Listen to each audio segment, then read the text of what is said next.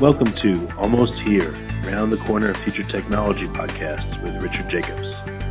Future technologies poised to transform our lives for better or worse are the focus of this podcast. Almost Here means these technologies are now here and starting to be used, or just around the corner, from Bitcoin to artificial intelligence, 3D printing, blockchain, virtual reality, and more. Hello, this is Richard Jacobs with Future Tech Podcast. Almost here, around the corner technology. And I have a special guest who's come back, Amanda B. Johnson um, of Dash Detailed. Uh, Amanda does a, a, weekly show that talks about the cryptocurrency Dash, which is a very interesting and uh, really cool cryptocurrency that I've started getting involved in. And uh, we're here to talk about the latest uh, software 12.1 update and um, what's going to happen in 2017. So, Amanda, how are you doing? I'm pretty well. How are How are you, Richard? Good. I'm glad to have you back. We had a good call last time, and uh, you know, got a lot of listens on the podcast. So I want to. I'm sure people want to hear what what's going on now. So, um, yeah, what's well, what I'd happened like earlier in February? Yeah, great. Earlier in February, uh, Dash updated its software. Um, you know quite a bit more than I do. So, what were some of the changes and improvements and uh, and updates to Dash? Sure. So on February 5th, to be precise, an update called 12.1, I guess more specifically it would be 0.12.1, was pushed. And it was Dash's biggest update in a year and a half. So it was a pretty big deal, and it was also a long time coming. The primary purpose of the update was to get a stepping stone into our software that will allow us to deliver our real end goal product, which is Dash Evolution, or what I call cryptocurrency that your mother or your grandmother could use and feel like she was using a PayPal or something. So the update consisted primarily of a piece of software that runs parallel to uh, our our code base. It's called Dash D. I don't know if, if, if any of your listeners are like programmer types. Perhaps they've heard of. I think it's called Bitcoin D. That's the parallel in Bitcoin. So in Dash, it's called Dash okay. D. And uh, in order to serve up what we want to serve up in evolution, which is the the feeling of PayPal. So like you have your account name and you have your list of your friends whom you've paid before and whom you could easily pay mm. again and and et cetera and et cetera. We wanted to make sure that we could serve up those things more easily. Reason being and I wouldn't know this from personal experience, but I'm told that messing with the code base itself, uh, whether you know, in Bitcoin it's Bitcoin D or in Dash it's Dash D.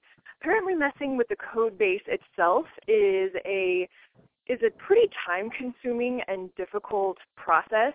Uh, it's written in C and apparently it's just uh, it, it's difficult. And so if we want to be able to compete with say centralized companies that can push out quick updates uh, that don't potentially don't have to spend a whole lot of time and money on just you know making like a, a an end user tweak. Um, mm. The lead developer of Dash, Evan Duffield, he said, "Well, let's add this parallel piece of software to Dash D. Let's call it Sentinel, and Sentinel will be, or I guess is, we it's been pushed, uh, is more easily updated, so that we can tailor make." Uh, uh, evolution's appearances basically without having to expend so much time and so much effort. So it sounds like a, what you know what they call an API, you know, programming interface that allows um, less tech savvy people to make changes and have them roll out faster without hurting or uh, altering the you know the the fundamental code of Dash. Yeah, I think I think that's a great parallel. And, and aside from Sentinel, which at this time uh, end users, it's nothing that we interact with yet. Sentinel is not anything that we are yet experiencing. It's just now there.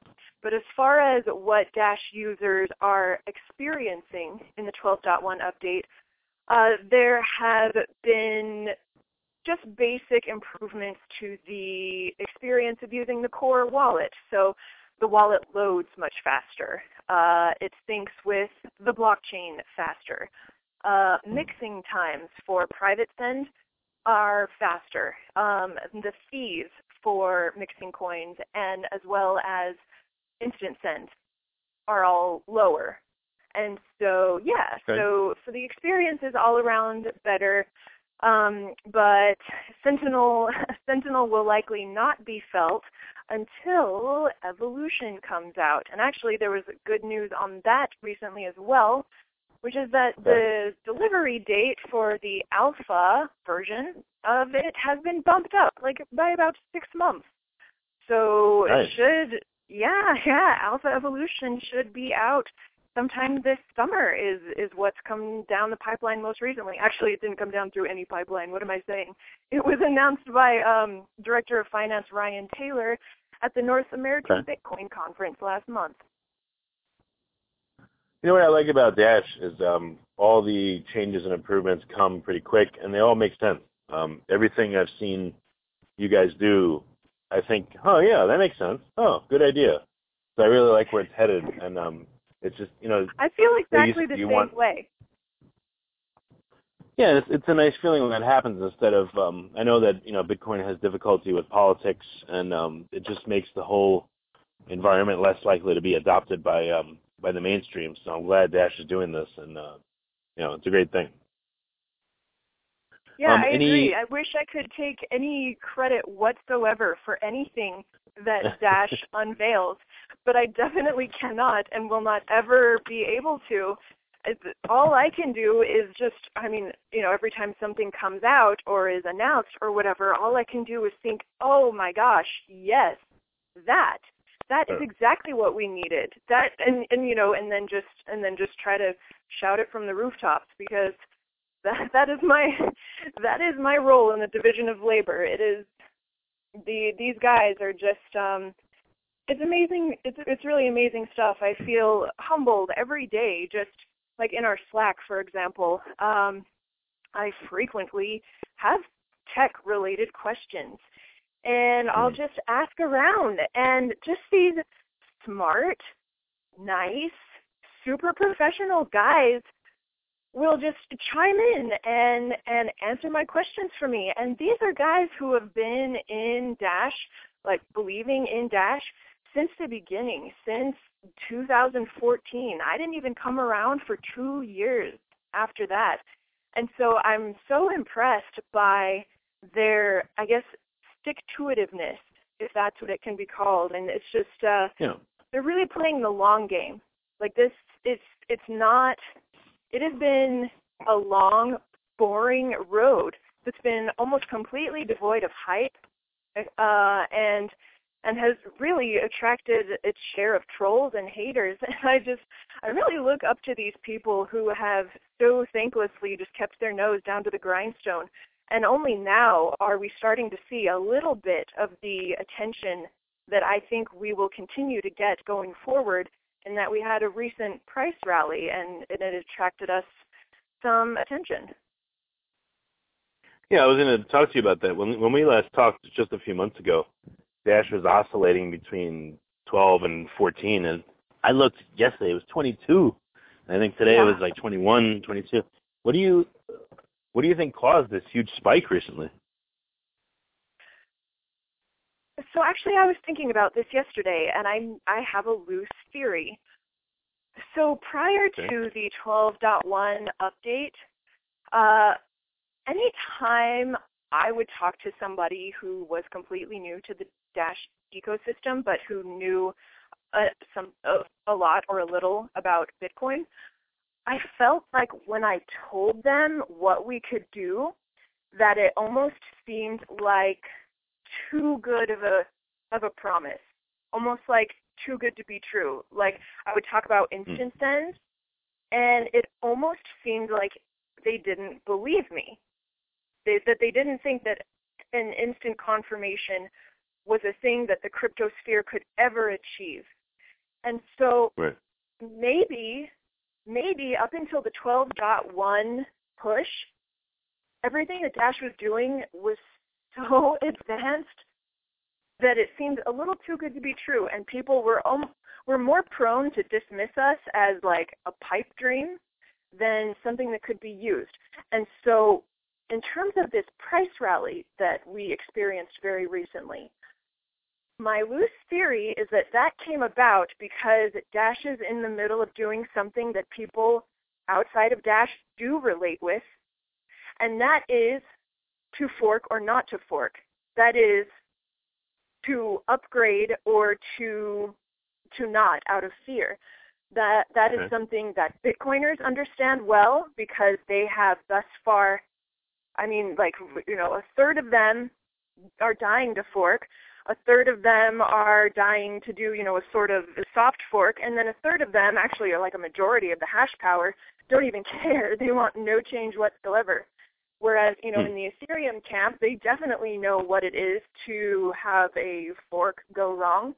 And so I think that since Dash had 100% of its hash power upgrade to 12.1 within, I think it was two or three days, and we have oh, wow. uh, 80% of our master nodes upgraded to 12.1, and we have this sort of interesting spork looming on the horizon. If you want, I can talk to you more about that. But anyway, I think that yeah. maybe drew some attention because finally we were doing something that other people have a frame of reference for, and that that might have caught their attention. Well, I can tell you um, some personal experiences I've had since we last talked. So, um, you know, this is not self-aggrandizement or anything, but um, Amanda, you helped connect me with a guy named Slawek and um, also Perry Woodin that help people run masternodes. And I've since uh, set up and I run now a Dash masternode. And it's really cool. It's a nice feeling to be able to contribute to the network. And, you know, I get paid a little bit of Dash each week, which is great. Um, I was one of the masternodes that upgraded to 12.1. It was smooth. It was very much effortless, no problems. Um, I've done instant send once or twice, and it's pretty cool. You know, your computer goes ding ding, and you know the coins are either sent or received right away. So They're right there. Really, no problems. Uh, it all worked well, and um, even when you talked about the community, you know, you've been great and very helpful. You've connected me to people. Um, in the community itself, I've spoken to Mukow, I've spoken to Slawek, and again Perry Wood and some other people, and they've all gone out of their way and taken a lot of time to help me understand. And it looks like they, I'm sure they would do the same for anyone else, you know. Um, so everything you're saying, I have now an experience for, and I really appreciate it. And uh, just want to let listeners know that Dash really is uh, a great community, and I encourage them to get involved. Yeah, well, and I'd, I'd like to comment on that in that I I want to state that I we hear that a lot. We hear that Dash community is great, Dash community is great. We also hear Dash marketing is great, Dash marketing is great. And it seems that some people are under the impression that it just so happens that Dash owners are coincidentally also nice people and are coincidentally also great marketers. And there's no coincidence about it. We're not actually nicer people than the average person. The reason that so many people are coming away from interacting with us saying, well, that was nice, I think is because we laid down proper governance and proper incentives such a long time ago. When you have governance in place it removes the the need and the desire to argue for the most part. Or when we do have arguments, they are brief and they are settled mm. quickly. And and the reason these masternode owners are so helpful and nice, I mean, yeah, I'm sure they're decent guys too, but it's also because masternodes ha- have collateralized a thousand dash in their node they are heavily financially invested in giving people a good experience with Dash. Hmm. And so I just wanted to point that out because like I said, we get the comment all the time, you guys are so nice. Everything is is so so smooth here and your marketing is so nice. Well, the reason that Dash people are nice is because they have the proper incentives in place to help others. And The reason that we have marketing is because we have a treasury from which to spend funds. And hmm. so yeah, it's just it's kind of it's a, it's a it's a reverse of what most people think we have. They think we came into these things by chance and we didn't. It's by design. Well, for some of the skeptics out there, can you talk about some of the problems that have come up and how the community handled them? You know, not to be negative, but just to show people, you know, it's not all Pollyanna.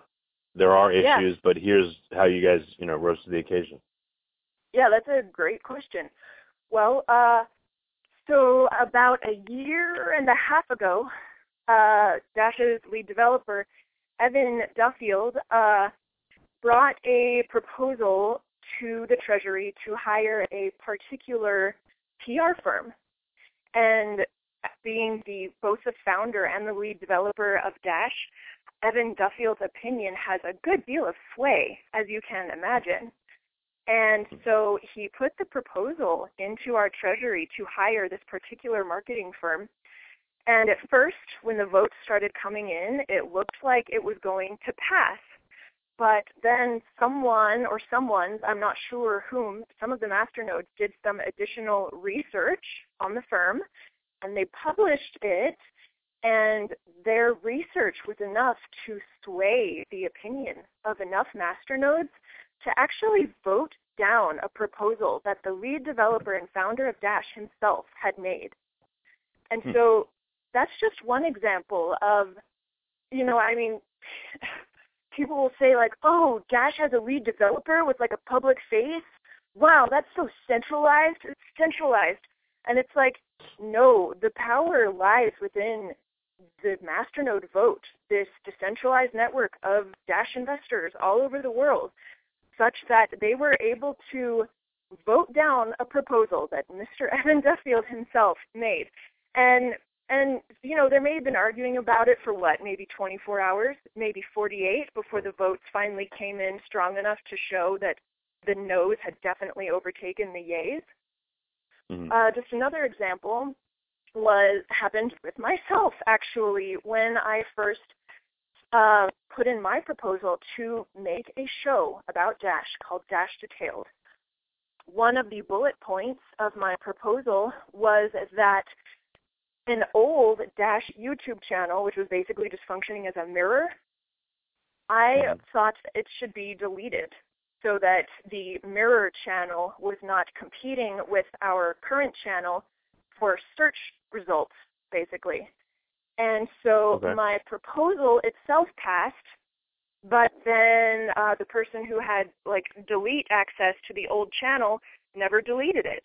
And so I hmm. was all wild and up in arms, and you know, there, there was maybe some arguing for 24 or 48 hours and then somebody said, "Hey, Amanda, this arguing needs to stop. Will you please put in a second proposal to the masternodes to say yes or no this person whom whom we pay from the treasury, this person whom we pay should delete that YouTube channel or no?"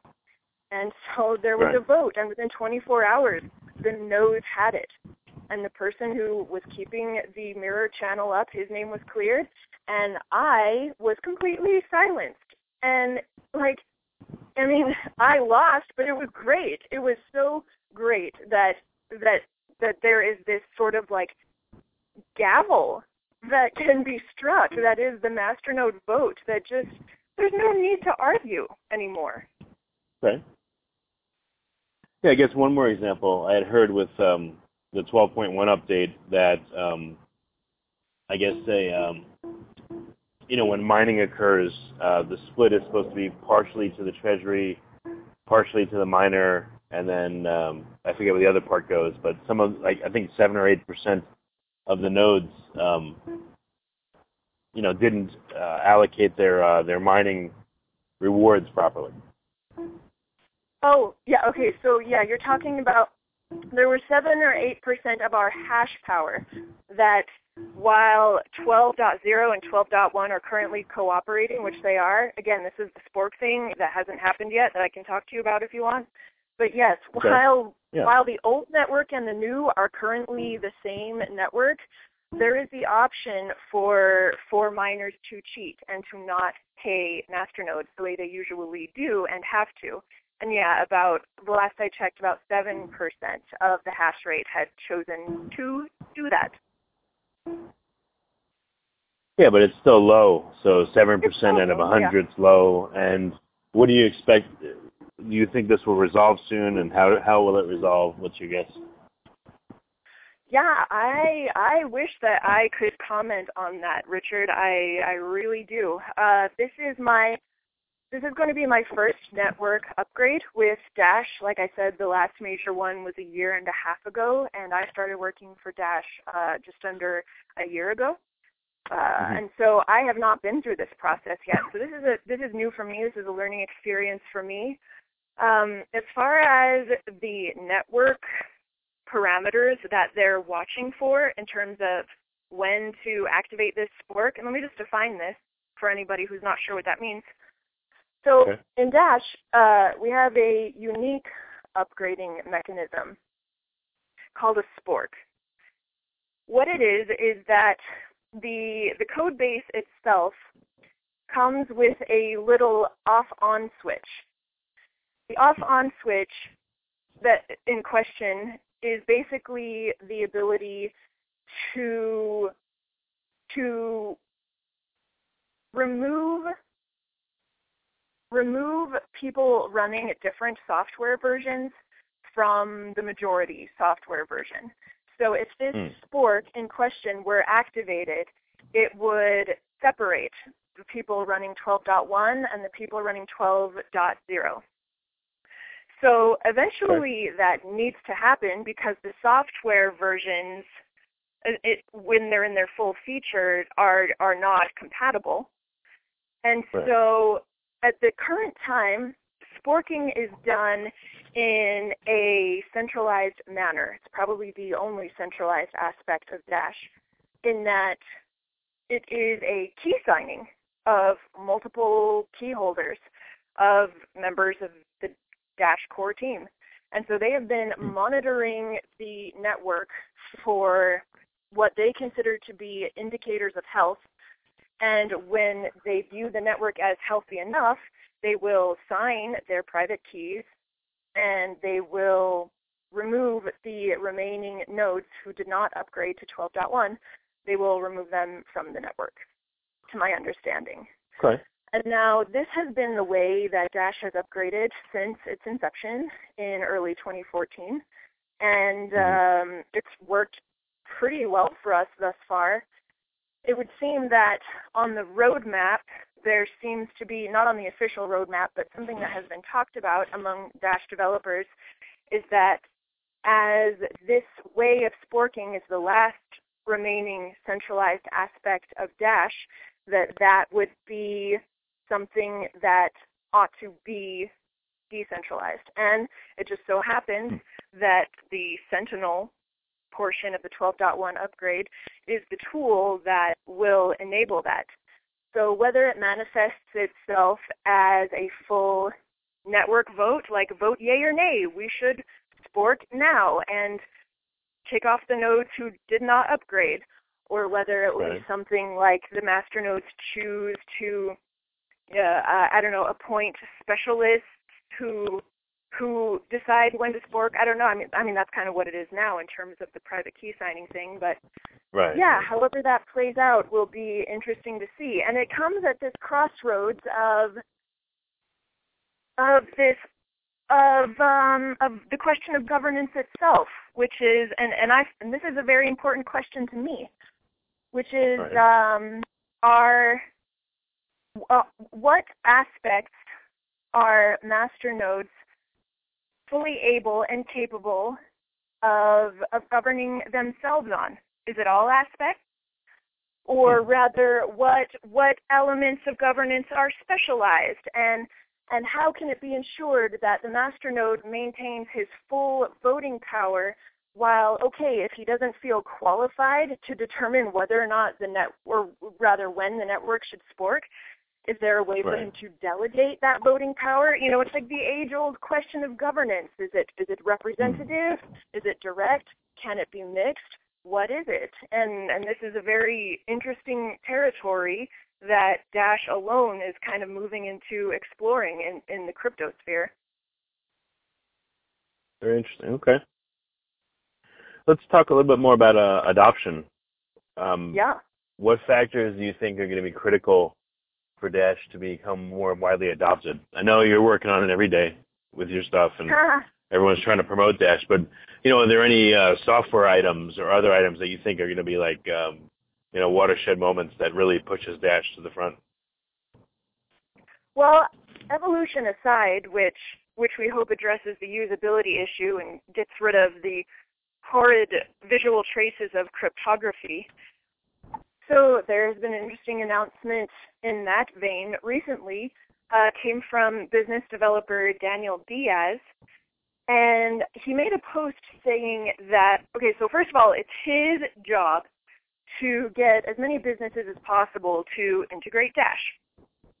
Hmm. And he made a post the other day saying that there's a, a backlog of sorts of businesses who said that they would be willing to integrate Dash if and when we were able to offer them certain APIs to to make it easier for them, right? Like more more hmm. plug and playable features. And uh, as Daniel writes, we did not have those.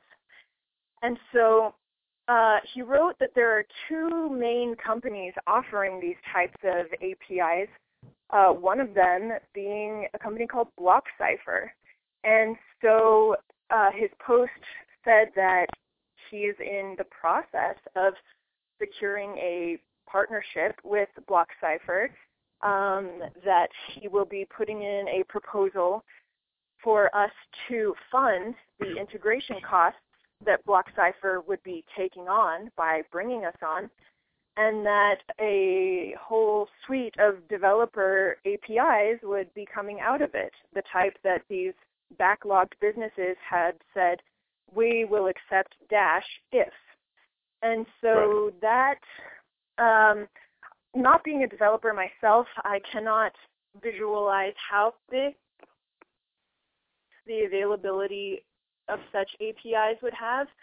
But from some of the comments I've read about this proposal uh, from more programmatic types, they seem to think it's right. a pretty big stepping stone. And so, yeah, I mean, just to answer your question right there, I think that the BlockCypher partnership could uh, offer a, a more serious step toward adoption.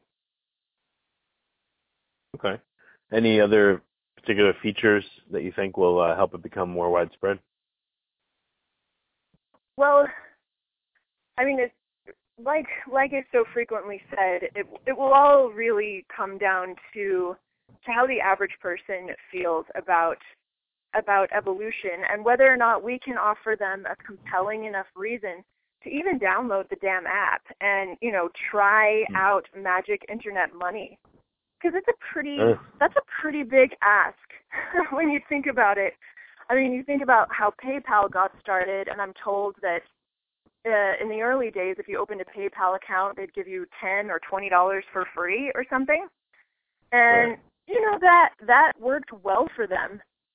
But our our challenge will be even more difficult because we're not talking dollars anymore. It's not, oh, download this app and we'll give you some perks that you already know and are familiar with. It's no, it's like download this app and we'll give you some perks that you are not familiar with. And so that it's it's going to be a huge uh, undertaking. And so, uh, thankfully, we have Ryan Taylor, as I had mentioned before, Dash's director of finance. We have him on our side, and I say thankfully because he he comes to us from a place that none of the rest of us that I'm aware of came from, which is the payments industry, like the fiat payments industry.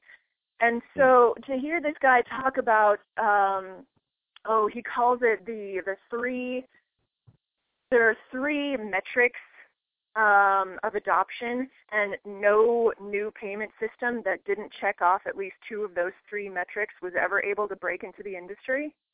Uh, they okay. are that the payment method must either be more fast, more secure, or offer some sort of like a sign-on incentives or like loyalty rewards, et cetera, et cetera. And if two of those three boxes aren't checked off, forget about it. And so, uh, thankfully, w- with with the experience that he brings and like the real world down to earth stuff, he's not a cryptographer. He's not babbling on about code bases and cryptography and all of these things. He he's he his his uh his job is is real world average consumer adoption. And so, for example, I, I didn't even know this till we mentioned, till someone mentioned it. I don't know if it was him or someone else, but um, a year and a half ago, uh, Evan Duffield and his development team were basically banting around some some options as for what should we execute next. Maybe it was two years ago. What should we execute mm. next? Should we prioritize this feature, this feature, or this feature? And at the time, uh, one of the things on that list was instant send. They didn't have it yet. And I'm mm. told that Ryan Taylor like pointed to instant send and said that you need to have that. Develop it now. And so, mm. you know, just just his uh his, his experience should it, it's it's really beneficial for us because uh, like I think it was Gavin Andresen, Gavin Andresen, former core developer of Bitcoin, he made a post the other day saying that often the programmer type can can become blinded, like like can't see the forest for the trees, something to that effect. And so Dash is really lucky to have a lot of different brains in the space. So it's not all programmers, thank God. It's it's all sorts right. of people and um and you know, like with the treasury being available to pay any any brain type who we need, it's a pretty good situation to be in. Do you know if they've ever contemplated offering interest for people holding Dash? You know, even like a nominal oh, yeah. interest rate. Oh yeah, and and that and some people have said that may be the one, you know, the the killer app that may be our equivalent of of PayPal's. Hey, twenty dollars free if you sign up for PayPal, which would be right. yes, the the it would it would look like a savings account basically in right. your user interface, just like any online bank has a, a savings account. But if you were to put any number of dash in your savings account, what would be happening on the network level is that that dash would be available to be spun up into a master node by someone who has the technical know-how that our average user is definitely not going to have. And so once it's spun up into a master node, the person whose dash that was, and mind you, they have their private key the whole time, but the person whose dash that was will begin earning a proportional share of the masternode reward in their savings account, which to them will just look like a good old fashioned interest bearing savings account. And hopefully mm. and likely they'll be paying, they'll be being paid uh, more, potentially way more than they were expecting from their traditional bank. Yeah. Well, last last question for now. What role do you think Bitcoin is going to play in either helping Dash become adopted or hurting it, or you know, Bitcoin is the biggest. I mean, it still is. Uh, what What do you think is going to happen? What do I think is going to happen versus what do I hope will happen? Are they even the same? Um, well, how do you yeah how do you think Bitcoin will influence Dash specifically this year? This year, I I don't think that Bitcoin influences Dash directly at all. Uh, more recently, if you look at the, the Bitcoin to Dash price chart, it's only been about three months that um, how do I even describe this? It's like the the market. It's like the dash price in dollars versus the dash price in Bitcoin. Only for the last three months has the line that represents the dash price in dollars over Bitcoin been above the the line that represents the dash price in Bitcoin. And so I'm hoping okay. and and like for example, if you, most masternodes don't sell, right? Most masternodes don't don't sell the highs and wait back to buy the lows. They're they just Hmm. they keep their masternode up. It's first of all, it's just too much damn trouble to to take the thing down just to sell. Um, but I also think that most masternodes are like in it for the long game, and and they they're happy both with their rewards and for Dash's price performance in general, so they don't feel the need to be flipping all the time. So I don't think that Bitcoin's price affects us as much. Probably the only way it could affect us, and maybe even is, and this is sad, but a, a lot of people are starting to have such negative experiences with Bitcoin that I I just hope that they that they don't close off their openness to cryptocurrency altogether. As an hmm. example, I logged in to use the site eGifter the other day, which I use frequently to buy gift cards, and Okay. eGifter invoices through Coinbase, as many retailers do. Coinbase and BitPay mm. being the main invoice companies, main payment processors for Bitcoin. And Right. I go to pay with Bitcoin as I usually do, not because I own Bitcoin, but because at the at the point of sale I open up a Shapeshift tab and in the moment I sell Dash for Bitcoin so I can buy a gift card from eGifter. So I go Right. click, click pay with Bitcoin and it brings up this window I've never seen before that says uh, this site will no longer be accepting Bitcoin payments directly. If you want to pay with Bitcoin, you need to have Bitcoin in a Coinbase wallet already.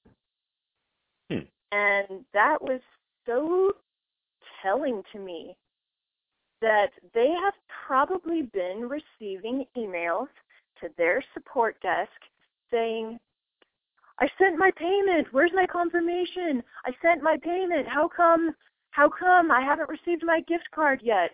Because I know that that's happening because it happened to me like 3 weeks ago. I was buying a gift card then too.